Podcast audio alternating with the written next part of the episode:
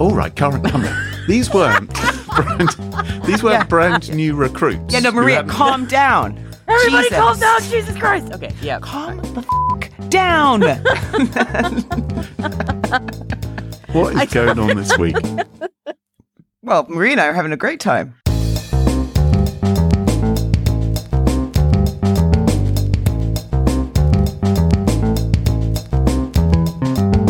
Smashing Security, Episode 295 Slushygate, Sextortion, and Nano Targeting, with Carole Theriault and Graham Cluley. Hello, hello, and welcome to Smashing Security episode 295. My name's Graham Cluley. 295. I'm Carole Theriault. And Carol, we've got a special guest. Someone returns to the show this week. It is dot dot dot dot dot dot dot. Maria from Mars. Hi. Hi, everyone. Hi, Maria, space correspondent on the Cyberwire, of course. But I like to think that we discovered you. You didn't exist before you came on the Smashing Security podcast. Would that be fair to say? I was but a fetus. I was just, yes, I was just a little fetus in the podcast world. Yes, uh, y- but I mean, yeah, actually, you did discover me, so thank you for that. that's that's not a lie. Yeah, well done, Graham. that's pretty true, actually. Yeah, I've started doing the working on the Cyberwire as their space correspondent, which is really cool. And last week, I got to speak to some students at Amherst College about cybersecurity and. Uh, the reason I was invited there was because of this show. So, because they've heard me on Smashing. So, oh, uh, if your ears were burning last week, I was talking about the two of you quite a bit and how much I love you both. ah, It, Oh. just, it gulls me a little bit because I do a little work for the Cyberwire, right? Mm. And I'm Mm-hmm. a UK correspondent, and she's in charge of the entire spatial universe. the infinity of space. All of space and time. Yeah. I'm in her vortex. I'm within her realm. She must be my Uber leader. Yeah, uh, they haven't made me the, the space and time correspondent yet, but I'm working on the time one. Only a matter of, well, time, I suppose. Meet me on Gallifrey. Ha ha ha. Before we kick off, let's thank this week's sponsors, Bitwarden, Sealit, and Kolide. It's their support that help us give you this show for free. Now, coming up on today's show, Graham, what do you got? Well, I'm going to be getting slushy this week. Okay, and what about you, Maria? We're going to be talking about fishing. And I will be asking what the flip is nano targeting. All this and much more coming up on this episode of Smashing Security.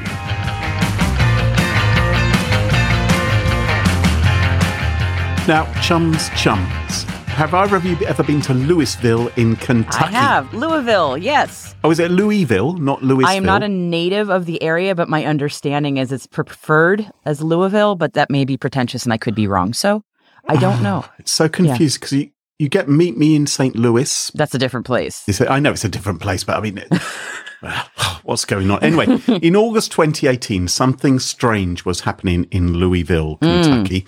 Um, it's known for Muhammad Ali, and it's the home of Kentucky Fried Chicken, of course. KFC now, please. Thank you. but it was about to become notorious for something else because people were calling up the cops. They were calling up the police and said they had a complaint.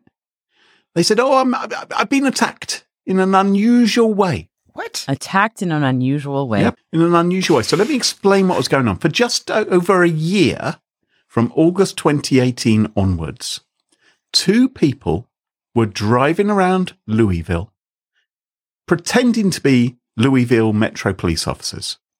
So they had all the gear, they were sort of disguised, they had the uniforms, they had the guns, they had They the were not cops, presumably. They had Carol, don't ruin the story. Oh. They, they, they had the that'll get edited out. She anticipated your denouement. You're ruining my big reveal. they had all the gear, they had the uniforms, they had the guns, they had the donuts, they had the police radio, and they had beverages. Large beverages. Is that like a euphemism? Or are these like big gulps? that sounds like a euphemism. It could be. So up and down. They have also mega gulps, just saying. Mm-hmm. Okay, you'd know.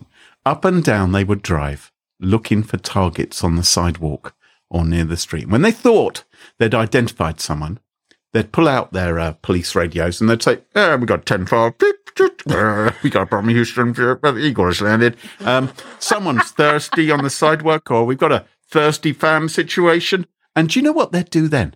They would throw their slushy, including the container, at the member of the public. What? Yeah, the drink would get thrown out of the car at these people. Sometimes it would actually be a car behind them. They may be in a convoy, right? So you, the first one would go, got someone thirsty on the street. And then the following car would actually throw out the slushy. And I'm not allowed to ask you whether these guys are legitimate cops or not. It's a very good question. Who are these guys? Oh, right. Now I could ask who are these folks? Well, they're, they're not driving marked police cars, but it may surprise you to discover that they were actually policemen. And what's more, they were policemen who were also filming the assaults on their phones and sharing it with their mates. So more than 40 of these videos existed of policemen, not young policemen. So they were they were they were in like their bona fide cop cars with their bona fide guns No. and bona fide. For, for some reason, they were in unmarked police But they but they were not in uniform. No, I, Were they were wearing that? Yeah, were they wearing your uniform? But they were in their uniform Oh. and they had all the gear and they had their police radios. And their They're going up guns. to people and their guns and everything else that police people carry in the United States. Did they skip that day of training where they're not supposed to do that? Or I don't know. I, I don't know. Look, and there's a worker shortage, right? So maybe training's being skipped through really quick. There's also a, a level of research which one does when compiling a story for Smashing Security, whi- which, well, Which whoa, speak for yourself. Speak for yourself. Speak for yourself. anyway, so they were filming these things and they were sharing them with their cop buddies as well.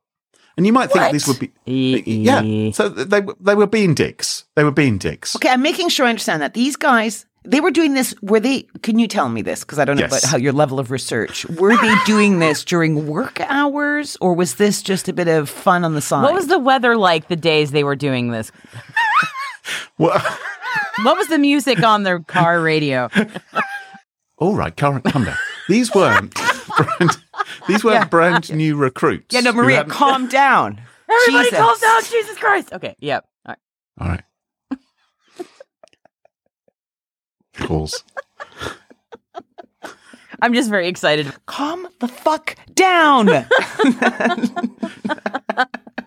What is going on this week? well, Maria and I are having a great time. Well, I'm having a blast. Now, you might think, oh, these must be new cops. These have been new cops who've been given new guns and new cars and new orders about throwing slushies out of the car, people in the No. street. That's not what I was thinking, but just throw those drinks. It's part of your job now.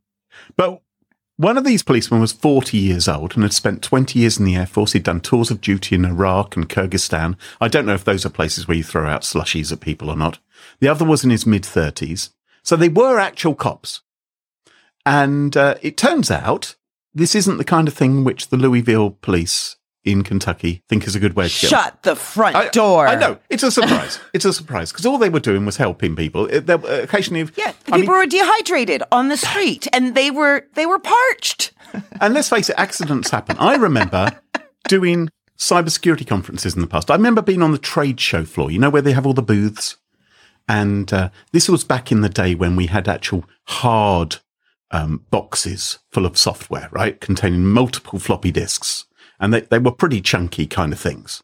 And I remember, you know, having a little competition with people in the audience, and there'd be someone, you know, probably quite a few meters back who'd put up their hand and answered a question. And I would throw a box through the air and poof, it would go into their eye, giving them a black. I figure, I figure, look, if you're going to come to a cybersecurity event, you're going to get hurt. Maybe if you're walking the street in Louisville and a police car comes by, expect a slushy in your gob. It may happen. Yeah, but usually when you get hurt at You a may get knocked cybersecurity conference, it's you've had too much to imbibe. Or maybe your feet are tired from a lot of Yes. walking, something like that. Yeah. Yeah, Not usually Yes. software Graham's hurling eye. rocks at you. yeah, can you imagine it'd be like a boomerang, a floppy disk. Woo, woo, woo, woo, woo, woo, woo, woo. The thing is, thing is, I don't think you realise just quite how heavy these software boxes were. Because when I worked at Dr. Solomon's, we basically produced something which looked like a, a hardback encyclopedia. Yeah, those things used to be it, quite it was big. it was hard. Yeah. It had sharp edges. yeah. So it was. Okay, how many discs were in that box hefty. though? How many? Or oh, by the end, it was probably about half a dozen if we were on three and a half inch. Yep. Yeah. Anyway, li- listen, listen, listen, listen, listen. Oh, sorry, I fell asleep. It turned, it turned out, it turned out, whoever's in charge of the cops in Louisville thought mm-hmm. this was a bad thing, and so these cops were suspended for what they did. They were told you can't do that. we're going to have to investigate this. Yes. Oh, yes. Suspend them. Yeah. Yes. Good. Yeah. With Exactly. pay, of course. And they, well, they weren't allowed to be cops anymore. They were told, no, no, no, you can't, you can't carry on doing this. You're going, you're going to have to leave, and we'll, we'll investigate this. You know, whether you've, whether there's anything, any federal charges about throwing beverages at pedestrians out of the window, Pretending to be cops.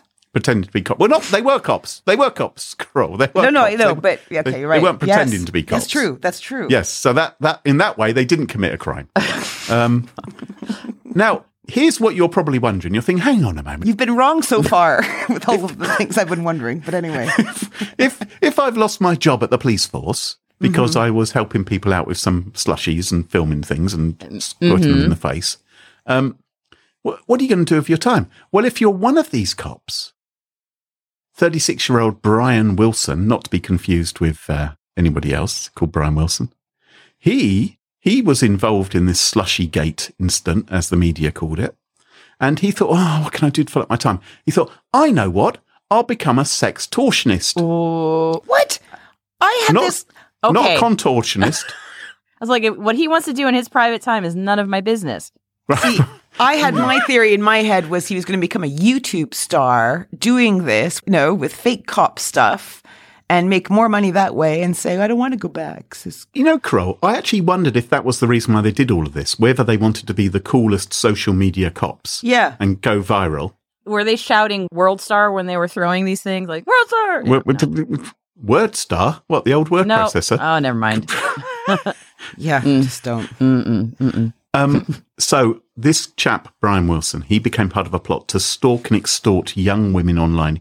And uh, he hired a hacker What? to break into people's Snapchat accounts and steal their naked photos and videos. And now, so far, so normal, right? People breaking into Snapchat, stealing videos or sexy, topless, whatever videos of people. So to be clear, he's extorting people of sexual content. He is not doing sexual contortioning. I misunderstood that too, actually, Maria. I really did. Okay, all right. Okay. Okay. Yes, sextortion isn't, yes. Okay, Yes, exactly. Gotcha. Now, so far, so normal. But what makes this unusual is that, that, of course, he used to be a policeman and he exploited his background as a policeman when doing the hacks. Jesus, because, because when he had been a policeman, he had had access to a police tool called Accurint. Oh. And Accurint is a rather controversial, powerful data gathering tool, which allows you to, it scoops up all kinds of information about people on the internet and makes all the links. And, you know, d- delves into the dark web and onto social networks and finds out all kinds of like, oh, this is, this is, you know, who they are. This is where they live. This is what their and mother's it's all maiden name public is. Public information, I'm sure, but it does it for you, so you don't have to do the digging, right? Absolutely. And Okay. so Yep. the police make use of this in investigations. and So all cops had access to this, or presumably at a certain level, you could have access to this, and it's pretty powerful. Exactly. He had had access to it, and his passwords had not been revoked Uh oh. after Slushygate. So he was able to entertain himself by logging into Accurint for months and months and months, gathering information. Accurint claims to scan millions of websites, hundreds of social networking sites. It sort of makes all these links. Clearly can be useful to law enforcement, but shouldn't be used by someone who's been throwing slushies at homeless people. Oh man. There's a big difference between being a sextortionist. hmm I don't even like that word. at No, all. same. Like someone who extorts people through what Hmm. S- sexual violence online, and someone who throws a slushy at somebody. Yeah, he escalated it. Yeah, it seems. I think I'd agree with that. yeah. Well, it's it, it's it's a classic story though of, of uh, an organization forgetting to revoke uh, credentials after somebody leaves or is suspended. I mean, that happened. I'm sure that's happened to the two of you because it's happened to me. After I've left a job, I still have access to to tools that I shouldn't. Oh, yeah. Yeah. Yeah. So, oh, but So, having grabbed rude photos, he would text the victims, threatening to release them to their family, friends, co-workers. We've actually got an exchange in the court documents as to what you say to people. Say, "Hey, I'm I'm I'm making you the focal point of this collage. Uh, check out the pictures." oh, shame on this man. Shame. and they'd say, "Well, who, who are you?" And they'd say, oh, oh, oh, do you mind if I post them?" You know, I'm telling everyone I really love them. How did you get these? And he said, "Oh, I'm going to send them to your grandparents. We're going to post them up on Pornhub. But you know, we can keep this between ourselves if you promise to send me a few more pics, and that way we can both benefit." What an asshole. Eek. He was an asshole. He called people dirty sluts, whores, and bitches. He's not very nice. He wasn't very charming about Ah. this. Oh, well, if he had been charming, that would I would have given him a pass, Graham. Yeah. If he'd called them darling and pussycat. said it nicely. It would have, you know, sake. put a little bow on it. Please. If he'd been like Colin Firth or Mr. Darcy and been terribly polite about it, I think it would be absolutely fine. Standing there in the rain, looking a little bit sad. Oh, bless him. Um, or standing there covered in a slushy. Uh, so, Brian Wilson did actually send sexually explicit images to a victim's employer. Apparently, it almost resulted in her termination. Um, What? and some of his victims said they suffered real psychological trauma, as you can imagine. I believe it. So, the good news good news he's now been sentenced to a total of 30 months in a federal prison, which is more than the other chap who'd just done Slushy Gate. So, this is, they combined the crimes. He was a member of the police force when he was doing this. He was on Yes. suspension. And he gets 30 months? I think he'd actually been let go. I think he wasn't just suspended at the time of the sextortion, but he was still using those credentials to access this system. But yeah, it doesn't feel like a very big sentence to me. Well, I just feel compared to other sentences, I mean, uh, hey, look, three days in jail would be a pretty horrific experience Oh, yeah. for most people. So I, you know, I'm not putting, but it's just, it's just, you know, some people seem to get like 25 to life for carrying a bit of Mm-hmm. junk in their pocket. Anyway, yeah, these c- crimes are not taken seriously enough. That's for sure. But yeah. Yeah. yeah, they're like, oh, that sounds con- inconvenient that your naked pictures might have gotten leaked. Oh well, yeah, you bitch. yeah, you deserve slut. it or something because you took those photos in the first place. Is sort of The other thing is, I don't, I don't understand why you would go to so much effort and hiring a hacker to help you, and you'd put all this energy into stealing people's Snapchat accounts and grabbing their photographs, not to extort money out of them, not to get sexual favors, but in order to get hold of more photos. I mean, I God guess the knows what problem he is. was doing with him. oh, you Well, know what he well, was doing. Come on. I think we know. I think we, I think we know what he's doing with them. I just mean perhaps he was going beyond that, maybe selling them, making maybe there was a like a little black market going on with the pictures he was collecting. It's a power trip. He knows that he's scaring people doing this and that he has a grip on them. Sorry. It's the fear. It's the power over other people. I don't, I think he could have done it for no money and not even public consumption, s- Mm-hmm. supposedly. It's just to, to terrify the shit out of these women and uh, to know that he had them. Um, I think the power is the frisson, isn't it? Because it's not like there's a, a, a shortage of pictures of naked ladies on the internet. yeah, I hear or that he's they're, worked his they're way through all of them. perhaps a little bit plentiful on the internet, but I haven't checked Yeah. to verify. So, But uh, Mm. yeah, no, it must be in a power trip. And the slushies, He's just an asshole. yeah, a total asshole. Exactly. Maria, what's your story for us this week? So I have a story about phishing, and I wanted to have a little coffee talk about it. Um, I'm a very busy person. I don't drink coffee.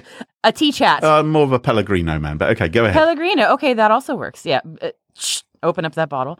Uh, so there's a blog post that just came out from Checkpoint, and they published their top 10 list of who is the most imitated company for the purposes of phishing in Q3 2022, which is right now. Oh, okay. Um, and this is worldwide stats, so not America focused, not UK focused. Like who? So I'm curious who you think is the number one most imitated company. Is imitating the right word for this? The per- impersonated, Hmm. incompaniated. That's not Hmm. in the world. in the world. Would it be someone like eBay or Amazon? I was thinking, isn't it the Alibaba one? Is that what it's called? There's a Yeah, the Alibaba's. Yeah, yeah, same idea, right? Isn't Yeah. it kind of Amazon? I think that's a really good guess. I'm going to tell you both that you're neither of you are correct, but I'm going to give you a hint about who might be in the top. So think about what's going on in Q3, what's happening specifically end of Q4, uh, what people might be getting ready for. Christmas. Yeah. So um, if somebody's getting ready for Crimbo, what are they probably doing? Shopping. Ordering shit online, not shit. Ordering lovely things online. Yes, lovely things. fighting inflation with their hard-earned cash. Um, if one can even do such a thing. Uh, so think about who might be purveying such goods. Alibaba. Uh, Amazon, eBay. We've mentioned these. Um, yeah, yeah, yeah. No, so not them, not them.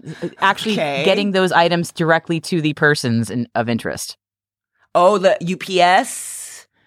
Yeah, you're on the right track. DHL. Ah, ding, ding, DHL? ding, ding, ding. It's, Ah, it's, it's DHL. DHL was the Ah. number one most imitated company for phishing purposes. 22% of all phishing attacks globally Really? are, are using fake DHL emails. Yes.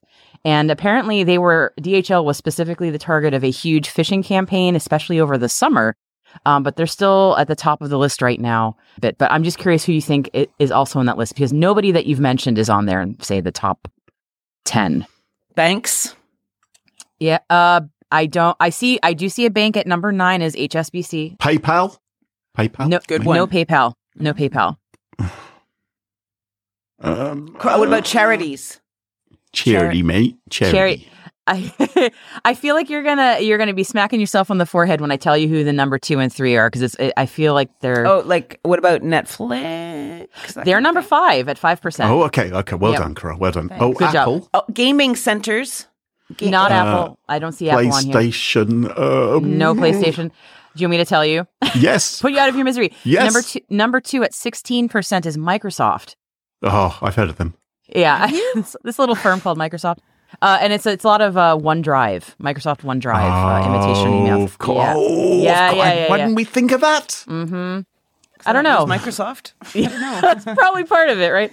Uh, and number three at eleven percent is the previous top in the Q1 and Q2, which is LinkedIn, because everybody looking for new jobs Oh, with this uh, bloody LinkedIn. LinkedIn. And number four is Google. So oh, uh, why yeah, did we say these, Carol? We're imbeciles. No, no, again, speak for yourself. I did like that number six is WeTransfer. So people who are Yeah. getting warez or something, I don't know what they're downloading on WeTransfer videos. Number seven's Walmart. So I don't know. Do they ship globally? Number eight is WhatsApp, which uh, I feel like watch that space because there's been a whole bunch of uh, fake WhatsApp imitators. And, uh, Interesting. So you say DHL's number one. Mm-hmm. If someone's sending me a physical item, DHL don't get told my email address, do they? So, um, so why would I be tricked into clicking on? I can understand if I was sending something that maybe they would have my email address, but I'm not the customer in a way, am I? I'm I'm the person receiving the good sent by the person who dealt with DHL. I don't understand why people would fall for that one. Okay, so I've I have a few theories on DHL, but they are a little bit U.S. centric, admittedly. So I know that DHL is a huge purveyor of, of packages, but in the in the states, it's not because they don't do uh, they they only do I think international package delivery at this point. So to me, when I do get an email from DHL, because I opted in ages ago to get email notification, so that's that is a thing you can do. Oh, Um, that to me indicates I've got something coming from abroad, which is like ooh, very exciting. exciting, exotic. Yes. Yeah, it's not just my my regular old Amazon delivery of oat milk or whatever. It's something like, oh, some somebody sent me something from somewhere else, and that could be exciting. Um, but I know they're, they're huge. maybe from Europe. Maybe, something, something yes. pleasant, which you can't get in. Proper cheese, maybe, which you can't get in America either. Can you? That You that's don't not get true. proper cheese. Yes, in you do. That's Do no, no, you? no. Yes. I will not stand for that blasphemy. Chocolate, yes, but not cheese. Cheese, we've got All right. not just government Yeah. cheese. We've got other cheeses. I live near Vermont. I mean, come on, we've got cheese. exactly. uh, and Canada, which also has cheese. Um, yeah, so it to me, it's it, it's like, ooh, there's something interesting arriving from DHL, and you can opt in to these uh, package UPS, uh, FedEx, DHL. You can opt into a thing that will tell you when you've got a package coming to you, so you can tell them when to deliver it or to hold it for a bit. So it's a possibility. Oh yeah. Um, but I don't think people are even thinking of it that much. Maybe they're just going, "Ooh, package." That's about exciting. it. Exciting. I mean, it's working if it's number if it's the number one uh, most imitated brand right now for phishing purposes. It's probably it's because it's working, right? Yeah, I guess so. And what was interesting for over the summer when they were the the target of a lot of phishing attacks, to me anyway, was one of the attack vectors was actually referring people to a fake landing page where the phish was done through a fake chatbot. Whoa. Yeah. So it wasn't just like, hey, put in your credit card information and oh, it doesn't work. Oh, shucks. There'd be a whole thing where you'd had to talk to the DHL assistant chatbot, which is how a lot of brands are talking to people now, right? If you've got an issue, they want you to talk to that little chat thingy in the lower right of your screen. And Yep. that's actually Yep. where, and, and, and the chatbot would actually give responses that sort of made sense based on what the person was putting in. Um, and then that Hmm. would be what delivered the phish. So that to me was an interesting thing. I don't know if that's still happening right now in Q3, but that was happening over the summer. So yeah, yeah, Hmm. So into Yeah, like well, it's, pr- chatbots. it's a yes, an in, interesting, more sophisticated way of doing it, I suppose, isn't it? Mm. Yeah, it's it's adapting to the times. Uh, because again, I, I feel like for a lot of issues that I've had with my phone company or other things, it's it's almost always a chatbot that they they want me to talk to first. They don't want me emailing me. They want me calling. It's use that damn chatbot. I've so, never used a chatbot yet. yet. Yet. They might uh, shunt you towards one one of these days. Yeah. But Yeah. yeah, uh, I guess we have to be careful of what's on that. So, what's your advice, Maria? Yeah, space correspondent. Yeah. blast yourself into orbit and don't worry about these problems. No, uh, I mean, phishing works because it works, right? It's people keep doing it. We we tell people not to click links, and then we've got malicious chatbots. So everybody needs to still be as careful as they can. And uh, but I mean, even people who are very seasoned, sophisticated security types will can and do fall for phishing attacks. So Yeah. um, I don't think blaming users and being like you're dumb if you fell for it is going to help. Uh, so we all got to No. be careful, but uh, you know, just be be wary of who's asking and for what. But don't beat yourself up if it happens to you. I guess. If I don't know if that's good advice. we all sound very troubled now. Like, oh gosh, yeah, Don't worry, I'll cheer us up. Yeah. Cheer us up, please, please. Grow, what have you got for us this week? Okay, no, Graham, Graham, Hello. I want you to cast your mind back. I think it's about eight years ago. Oh my God. You and I met up with a uh, UK based corporate hotshot in a London members club. Oh, yeah, I, re- I know who you're talking about. Yes. Yes. Yes. You know, Puffy Eye, Puffy Eye. That's his code name. Yes. No names. And he talked excitedly about um, digital marketing based on location profiles. So I remember him, he was using a bassinet as an example. And he was like, if you try to flog them on Facebook, the approach you would use in New York to try and get mothers to buy this bassinet was wildly different from the one that you would use if you were targeting mums in LA. what is a bassinet? Sorry, I'm. Like something you put babies in. Oh, like a crib. Little tiny baby. Yep. New, a little baby. Right. Okay. Yeah. Teeny tiny tay baby, right? And this thing attached to the bed, and it, at the time it was new and mm-hmm. it was all cool. And in New York, you'd talk about how it benefited the mother because the baby slept more soundly, so you'd get more sleep, et cetera, et cetera. And in LA, you'd talk about the organic materials and the safety features. And in Europe, you'd say how it benefited the father because the mother would be happy and that Sure. happy wife, happy life. And I remember when he was telling us this, going, "Whoa, that's crazy," you know. And uh, but boy, things have moved on at a pretty fast clip. Okay, and now while uh, we welcome our second unelected prime minister, Richie Rich Sunak, right? the U.S. the U.S. faces a fierce midterm election fight uh, in a few weeks to elect new members of Congress. Is that right, Maria? Yep. Yep, you've got your finger on the pulse of what's going on over here. It's great. Great times in America. Everything's going to be marvelous, isn't it? Oh, hey, we could yeah. swap. We could swap. It's really fun here too. No, I know. It's it's a just dumpster fire all the way down. I know. No. And now the reason this is a hot topic is there's a grab for the midterm elections, right? So there's like a Senate race and there's like six states that could make or break it for one party or the other. Um, and of course, there are many people out there, like from volunteers, employees, contractors, working their guts out so that you vote with their party, whichever one they're representing. And, you know, they hold rallies, go to door to door, put up billboards but they're also making huge strides through data mining. Okay, so I'm going to pivot here for a moment, okay? So we're going to go back to 2019. This was an article in the New York Times by Kashmir Hill. Um, it's called I Got Access to My Consumer Score. And you can get yours too. Right. So it's a great article talking about, you know, these specialist data mining companies that have these consumer scores for you to help them better provide you access to the goods and services that they're trying to flog. And the, the score might be something between 1 and 10, 1 and 100, whatever, right? And there's a variety of different data points. And prior to 2019, it was near impossible to get your hands on a report detailing what they knew about you. But that changed. And in 2019, Hill put in a request for her consumer profile from a company called Sift. Sift. Sift. Sit. Uh huh. And uh, what returned blew her mind. Let's see if it blows yours. Okay, I'll go just ahead. read a few paragraphs here. She goes, quote, I got mine and I found it shocking. More than 400 pages long, and it contained all the message I'd ever sent to hosts on Airbnb years of Yelp delivery orders, a log of every time I'd open Coinbase app on my phone. Many entries included detailed information about the devices I used to do these things, including my IP address at the time. Hmm. She goes on, Sift knew, mm-hmm. for example, that I used my iPhone to order a chicken tikka masala, vegetable samosas, and garlic naan on Saturday night in April three years ago. It knew that I used my Apple laptop to sign into Coinbase in January 2017 to change my password. SIF knew about a nightmare Thanksgiving I had in California wine country as it captured my messages to the Airbnb host of a rental called Cloud9. Okay. Mind blown or mind blase?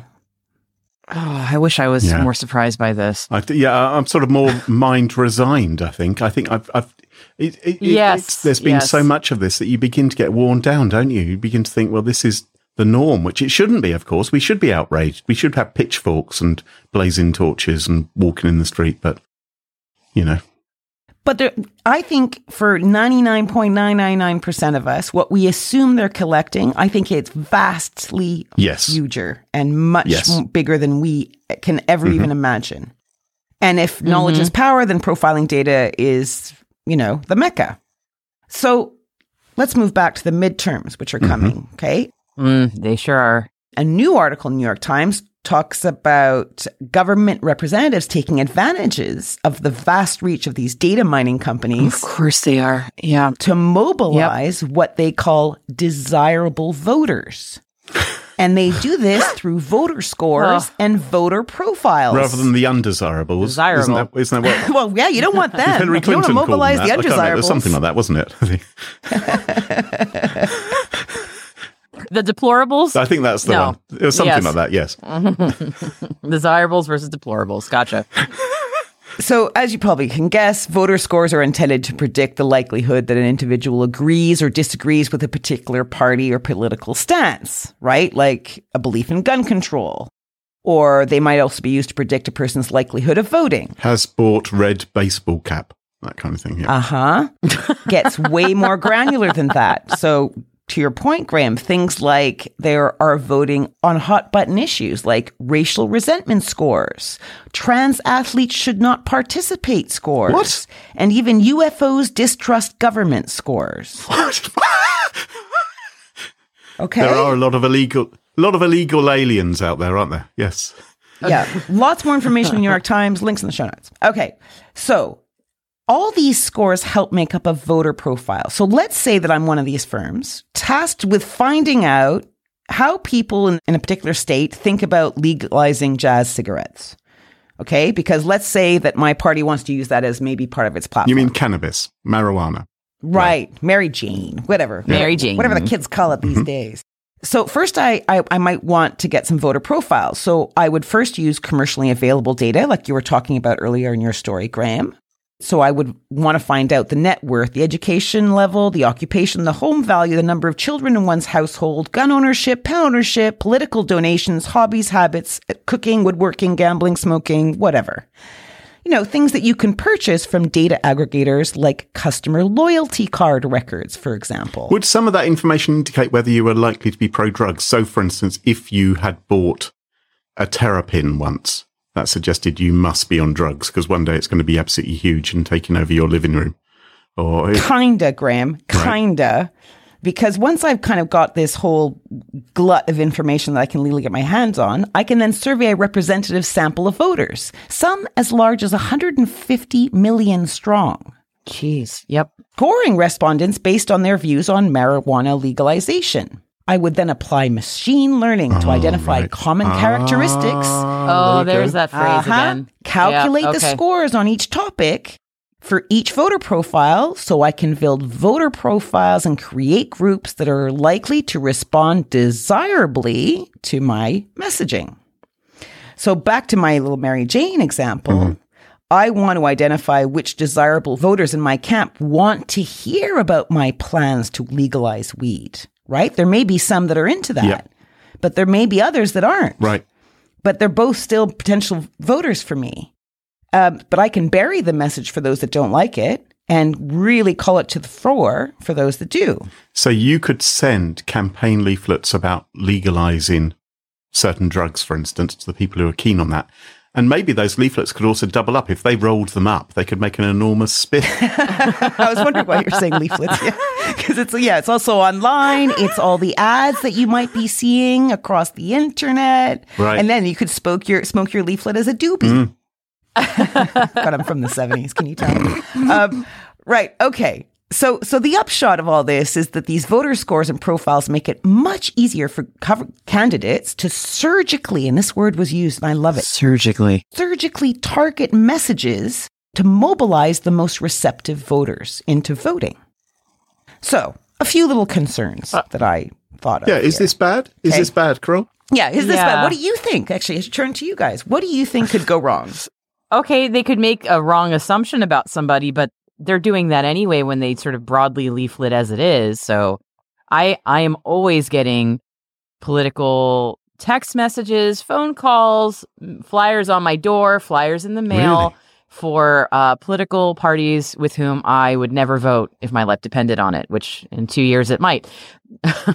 So you would like it to be more targeted. No, I don't want any of this shit. I want them to leave me alone. Uh, eh, the thing that I really hate is I get political messages that are hyper targeted at my deceased father eh, to me. Uh, yeah, which is really, really Oh, dark every time I get an email to my dad. So it's like, and it's like, I, whatever they're doing, it's definitely not correct. Um, so I don't know. I, if, if I, if I, this meant that I got less of this crap, then I'd be, I don't want to say I'd be okay with it, but I, I want less. I'm getting just inundated, and I don't even live in a battleground state. My family that my families that do, it's absolutely relentless. so I don't know. I'm I'm exhausted from all of it, to be honest. And like, think about it. So, good point, Maria. Like, so they get the information wrong, let's say, Very wrong in my case. Yeah. right? And let's say that mm-hmm. information does get into the wrong hands, like an employer for an agent, whatever. And also, this pseudo anonymized, I don't know if I can use that term here, but it feels to me pseudo anonymized data, right? Because there's so many data points. I think you can practically just say, and that's you. You know, you could have a game show on this. You know, this reminds me of something. Can I just go on a little tangent? Yeah, please. Yeah, this reminds me of back when uh, a lot of us were much more active on Facebook, maybe five, six years ago, uh, and personally. and there was an option where you could see what ad uh, attributes Facebook had assigned to you based on what you had read and clicked. And I Oh, remember yeah. taking it. I think actually it was maybe it was maybe it wasn't that long ago because I want to say that you actually told me about this. And I dug into it, and it was like everything they had assigned to me was wrong. it was wildly off. And I, I I heard the same thing from a lot of people that they would say based on what you read or clicked like on or whatever, they would say, "Oh, we think we know how you would vote or your political party." And a lot of people it was super super wrong.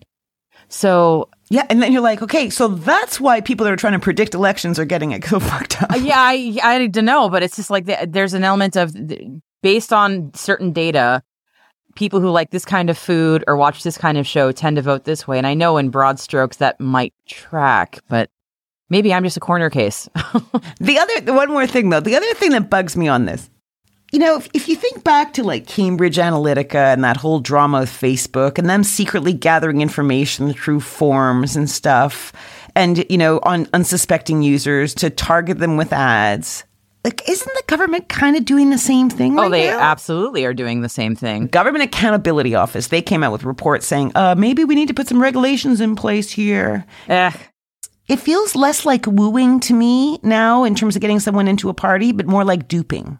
And I don't like that. It'll never happen. It'll never happen because the folks that were in the private sector, they get money to go to the public sector and fix this stuff. And then they, they kind of bounce back and forth. And anything that gives politicians more money in their pockets. Sorry, I'm so cynical, but at least in the States, I have zero trust that it'll happen. Yeah, now I have hope. I have hope. Oh, that's nice. What's that feel like? hang on a minute. Hang on. Couldn't couldn't I can see a positive in all this, right? Because it's a real nuisance having to go down to the polling station to vote every few years. If they know this much about us, could they just leave us out of the whole voting process? could they just not look at all the data and say, "Well, he's obviously a Tory, he's a Labour, you know, they're a Republican, they're a Democrat, they're an Independent." We don't even have to bother him. Let's not bother him with voting. We've got this. Yeah, exactly. And they could just work it all out. They just build an algorithm. Why not do Who that? needs representative government when we have AI? Yeah. Right, exactly, exactly. I think we've solved the problem there. Fantastic. Can't be any worse than what we have now, right?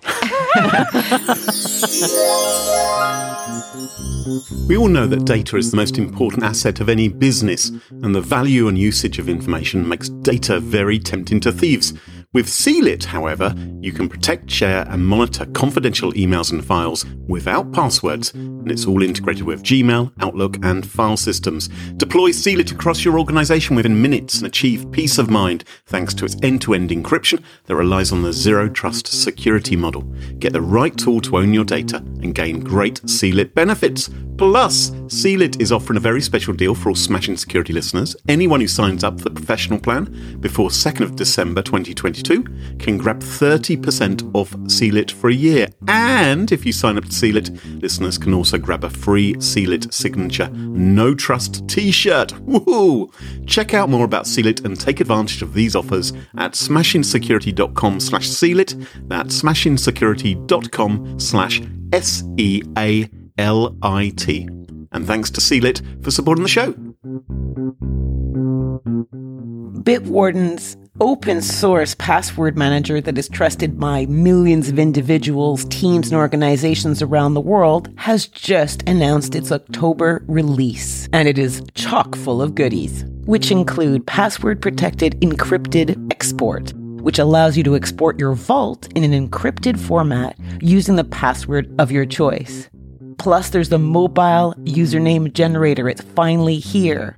They also have DuckDuckGo email aliases available. And here's a little insider scoop for you. They're working with DuckDuckGo to get macOS browser integration in the forthcoming DuckDuckGo macOS browser. Want to try these features out? I don't blame you. Visit bitwarden.com forward slash smashing. That's bitwarden.com forward slash smashing. And thank you to Bitwarden for sponsoring the show.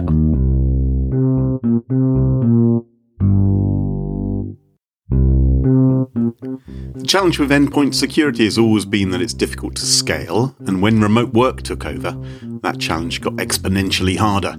You need visibility into your fleet of devices in order to meet security goals and reduce service desk tickets.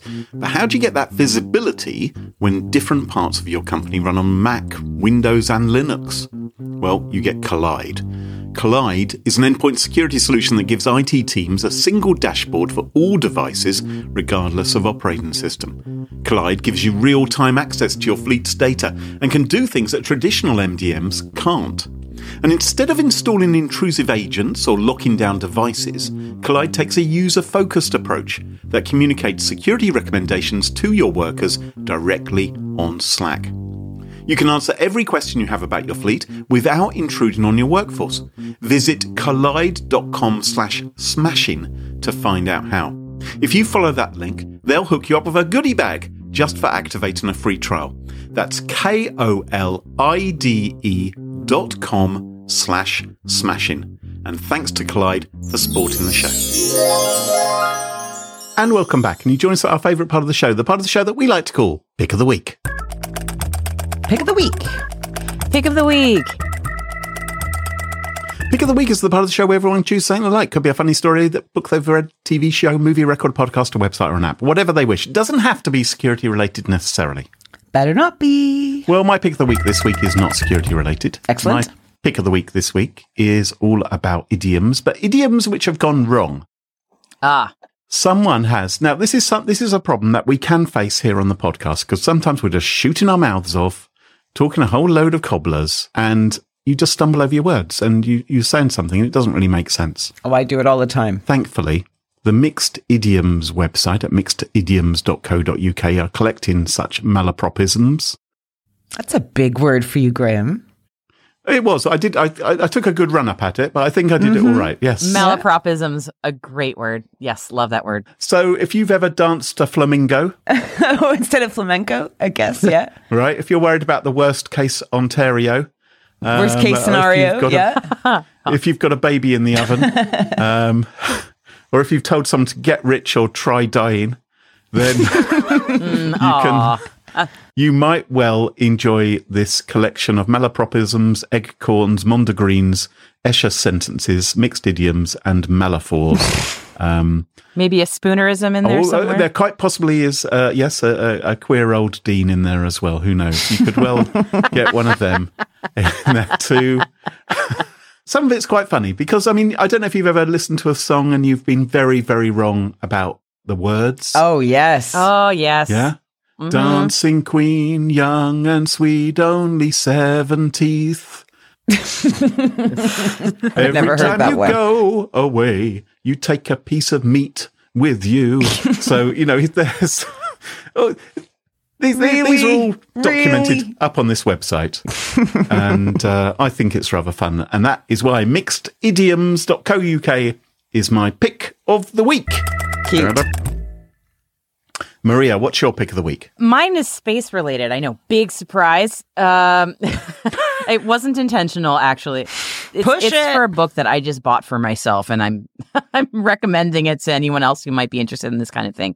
This book is called Apollo Remastered, and if you are a space nerd, you probably already know about it. If you are really into photography, this actually also might be of interest to you, um, because this book. If you don't want to buy the book, go to the website apolloremaster.com and read about how they made this project. So, Andy Saunders, who's an amazing photographer and a photo restorer, worked with NASA to uh, basically rescan and remaster a lot of the original film that was taken from the moon landings, which has been in frozen storage for 50 years. So basically, a lot of the images that we've seen from that historical landing, uh, they were sort of scanned and processed at the time with the technology that was available at the time. And we've just sort of reused those images since then. Um, but we obviously have much better scanning technology now, and a lot more things that we can do with with uh, with film. I'm I'm not a I'm not a film buff, so apologies, people who know more about this than me. Uh, but he basically rescanned, reprocessed some of this stuff, and I think he did some processing with like, um, oh gosh, he did some stuff with film. I don't know. Read read, read the project page. It's really fascinating, and the the images are like Yeah. crystal clear. There, you've never seen the pictures like this before. And he he also looked at some of the film, like the actual moving film that the astronauts took, and and got some stills from those that we've never seen before. Um, so I think for people who like space stuff, they'd be interested in this. This is like a huge coffee table book. But even if you're just really into photography, the project page where they de- they describe how they remastered all this and got the film out of frozen storage in Houston, I, I thought that was really cool. And yes, and you can buy prints on Yes. the website as well. So they're from like 165 quid for, in England. Um, but yeah, they've so there's like this. You can actually purchase from there too if you want a Yeah. print of it. So that's amazing photography. Maria, I really like this. I think it's great. I'm rather obsessed with photographs of the Yes. moon. In fact, I um, follow a chap called Cosmic Background online. Uh, he has a website, cosmicbackground.io. He hasn't been up in space like NASA, but uh, or indeed you, but uh, he has uh, he has a decent telescope in his back garden, and he takes incredible photographs of the moon and in extraordinary detail on the sun and the planets, and um, I'm rather obsessed with it all. So, I'd also, so I will check this out. This sounds like a terrific book and yeah. a great These website. photos we've seen them all before, but not like this. There's it's like high def basically. So I really hope everyone just give it a look. It's really fascinating. See a cool thing technology's done for us. Mm-hmm. there you go. Carole, what's your pick of the week? Uh, my pick of the week this week is a podcast from Pushkin called Death of an Artist. Have either of you heard it? I have not. No. It centers on two artists, uh, a Cuban refugee called Ana Mendieta. And uh, she was a cutting edge body artist, probably best known for her Silueta series, where she inserts her own silhouette into landscapes. It's amazing stuff. And she's no wallflower, like, does some incredibly disturbing, important scenes revolving around women, sexual violence in the mid 70s, some big stuff. And um, we should be kind of enjoying her work today, but we cannot because she died rather dramatically. And the question is did she throw herself from a, I think, 16th floor New York balcony, or did her husband, artist Carl Andre of Minimalist Little Squares, if you've been to MoMA, you'll see a lot of those, did he shove her off in a fit of pique? Oh. Oh, crumbs. And so we hear of their work in the podcast. I think it's six episodes, but you hear about Ana's work and you hear about Carl's work. You hear about their relationship. You hear about the art wall at the time. You hear about the murder, sorry, death. Um, and uh, how how Spoilers. and how the art world was split in two and remains split in two um, for those that think that Ana was murdered and those that support Carl and think it was a tragedy. Okay, so the story is fascinating. It's really nicely produced, as most of things from Pushkin are, and it's told exceptionally well by Helen Molesworth, who was the chief curator of the Museum of Contemporary Art, MoCA, in Los Angeles, where she was until 2018 when she was abruptly fired. And she speaks oh, I thought you were going to say she was pushed off a building as well. Oh no. But I've been a serial artist. Spoilers. Yeah. but I think because she got free of that role, she was able to tell this story because she didn't have um, pressure from other people to not tell the story. So she speaks about this whole drama of being fired and the whole drama between these two artists and what happened and what she thinks. And I found the whole thing rather moving and I heartily recommend it. Um, so that is called Death of an Artist from Pushkin. Find it in all good podcast apps. Yeah. Cool. Well, that just about wraps up the show for this week. Marie, I'm sure lots of our listeners would love to follow you online and find out what you're up to. What is the best way for folks to do that? They can continue to follow me on Twitter at mvarmazis while Twitter still exists if Elon Musk allows it to, or you can listen to me on the Cyberwire and uh, wherever fine podcasts are found. And you can follow us on Twitter at Smashin Security, no G, Twitter allows to have a G, and we also have a Smashing Security subreddit. And don't forget to ensure you never miss another episode, follow Smashing Security in your favourite podcast apps such as Apple Podcasts, Spotify, and Google Podcasts. And huge, huge shout out to our episode sponsors, Kolide, Bitwarden, and Seal and to our wonderful Patreon community. It's thanks to them all that this show is free. For episode show notes, sponsorship info, guest list, and the entire back catalog of more than 294 episodes, check out smashingsecurity.com. Until next time, cheerio, bye bye. Bye bye. Bye.